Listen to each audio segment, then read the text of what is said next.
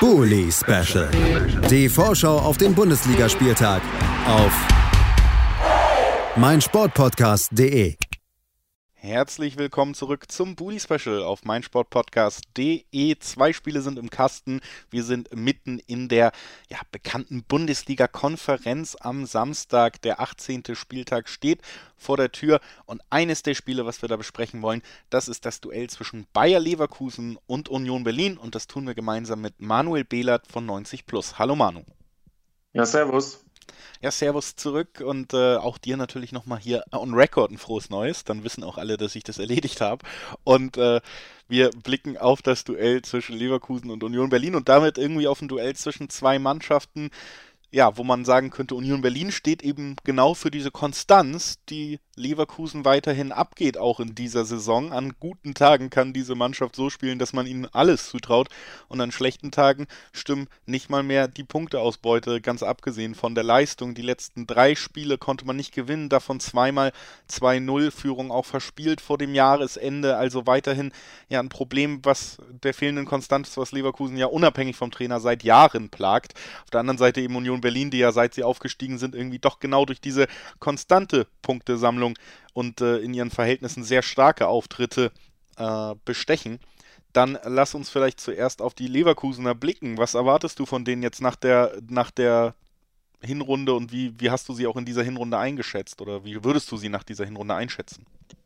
Ja, ich denke, viele ähm, Argumente hast du schon gebracht. Also Leverkusen wirkte gerade am Anfang sehr stabil, dann kam diese horrende Niederlage gegen Bayern, dann wurde es wieder ziemlich instabil. Ähm, insgesamt finde ich bei Leverkusen das alles offensiv ähm, sehr beeindruckend. Also da merkt man auch, dass Gerardo Seoane so diesen Spielstil, den er in der Schweiz schon geprägt hat, auch mit nach Leverkusen genommen hat. Ähm, sie haben 40 Tore geschossen, da haben nur Bayern und Dortmund mehr. Ähm, das Problem ist aber die Defensive. Also ähm, das war bei Leverkusen in den letzten Jahren sehr, sehr häufig der Fall, dass die Balance dann gefehlt hat. Ähm, sie haben jetzt, glaube ich, 28 Gegentore. Das dürfte von den Teams in der oberen Tabellenhälfte ähm, der schlechteste Wert sein. Das spricht allein schon für sich. Gerade in den letzten Wochen wurden noch relativ viele individuelle Fehler gemacht. Jetzt ist der ein oder andere Spieler auch noch beim Afrika Cup, ähm, gerade in der Defensive. Ähm, da ja, das ist schwer einzuschätzen, wie sich das jetzt ähm, dann im, im, neuen Jahr darstellt. Also ähm, Jonathan Tah ist gesetzt und ansonsten wird es ein bisschen ähm, ja, Improvisation im, Mittel, im, im Zentrum geben.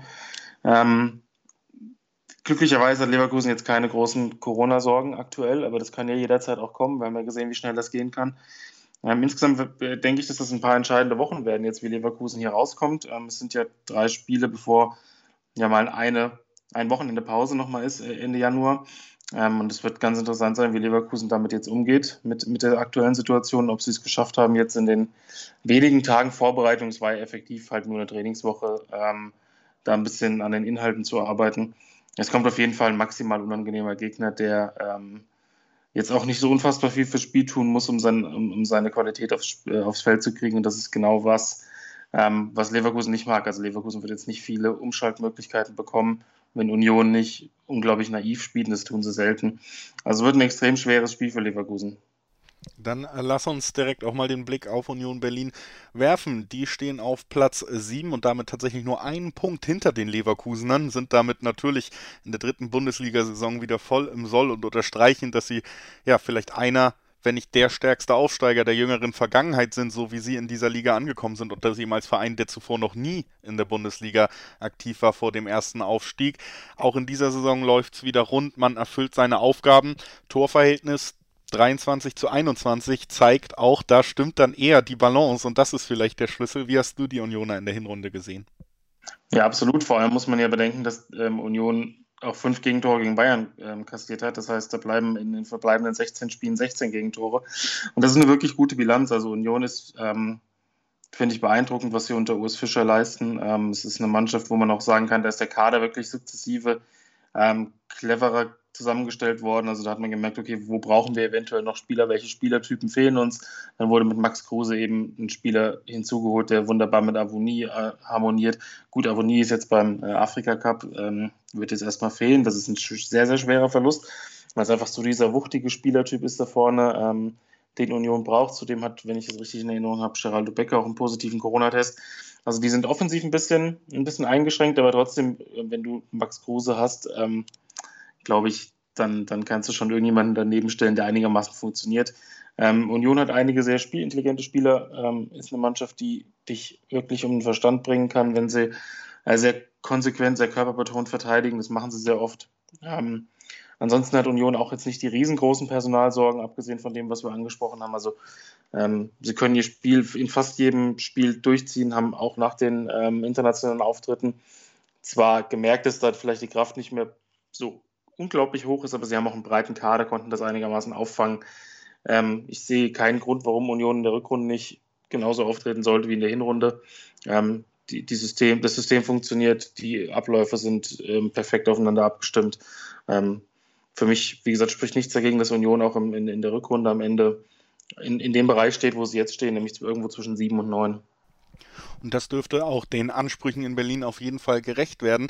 Bei Leverkusen ist das ja schon so ein bisschen die andere Frage. Sie haben das Potenzial, da ganz oben mitzuspielen. Im Moment stehen sie auch auf einem Champions League Platz. Andererseits immer wieder diese Aussetzer und die fehlende Konstanz. Was muss äh, Seoane am Ende mit diesem Kader aus deiner Sicht erreichen, damit man aus Leverkusener Sicht auch sagen kann, das war eine ordentliche Saison?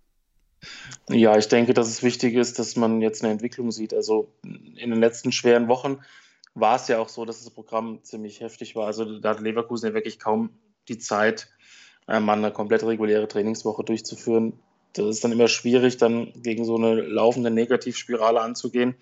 Das heißt, man muss jetzt in der Rückrunde eine Weiterentwicklung sehen. Ähm, dadurch, dass jetzt die Mannschaften hinter Leverkusen erstmal Hoffenheim, Frankfurt, Union und Köln heißen, ähm, sehe ich Leverkusen in einer guten Position, die Champions League zu erreichen. Also wenn sie am Ende unter den Top 4 sind und ich glaube, da haben sie gute Chancen ähm, und in der Liga es auch schaffen, sich wirklich weiterzuentwickeln, ein bisschen reifer noch zu werden, weil die Spielertypen haben sie ja eigentlich, um, noch ein bisschen mehr Reife auszustrahlen. Das ist jetzt nicht mehr so eine komplett blutjunge Mannschaft. Natürlich haben sie einige Talente, aber das sind auch Spieler, die jetzt langsam aber sicher in eine Führungsrolle noch reinwachsen können.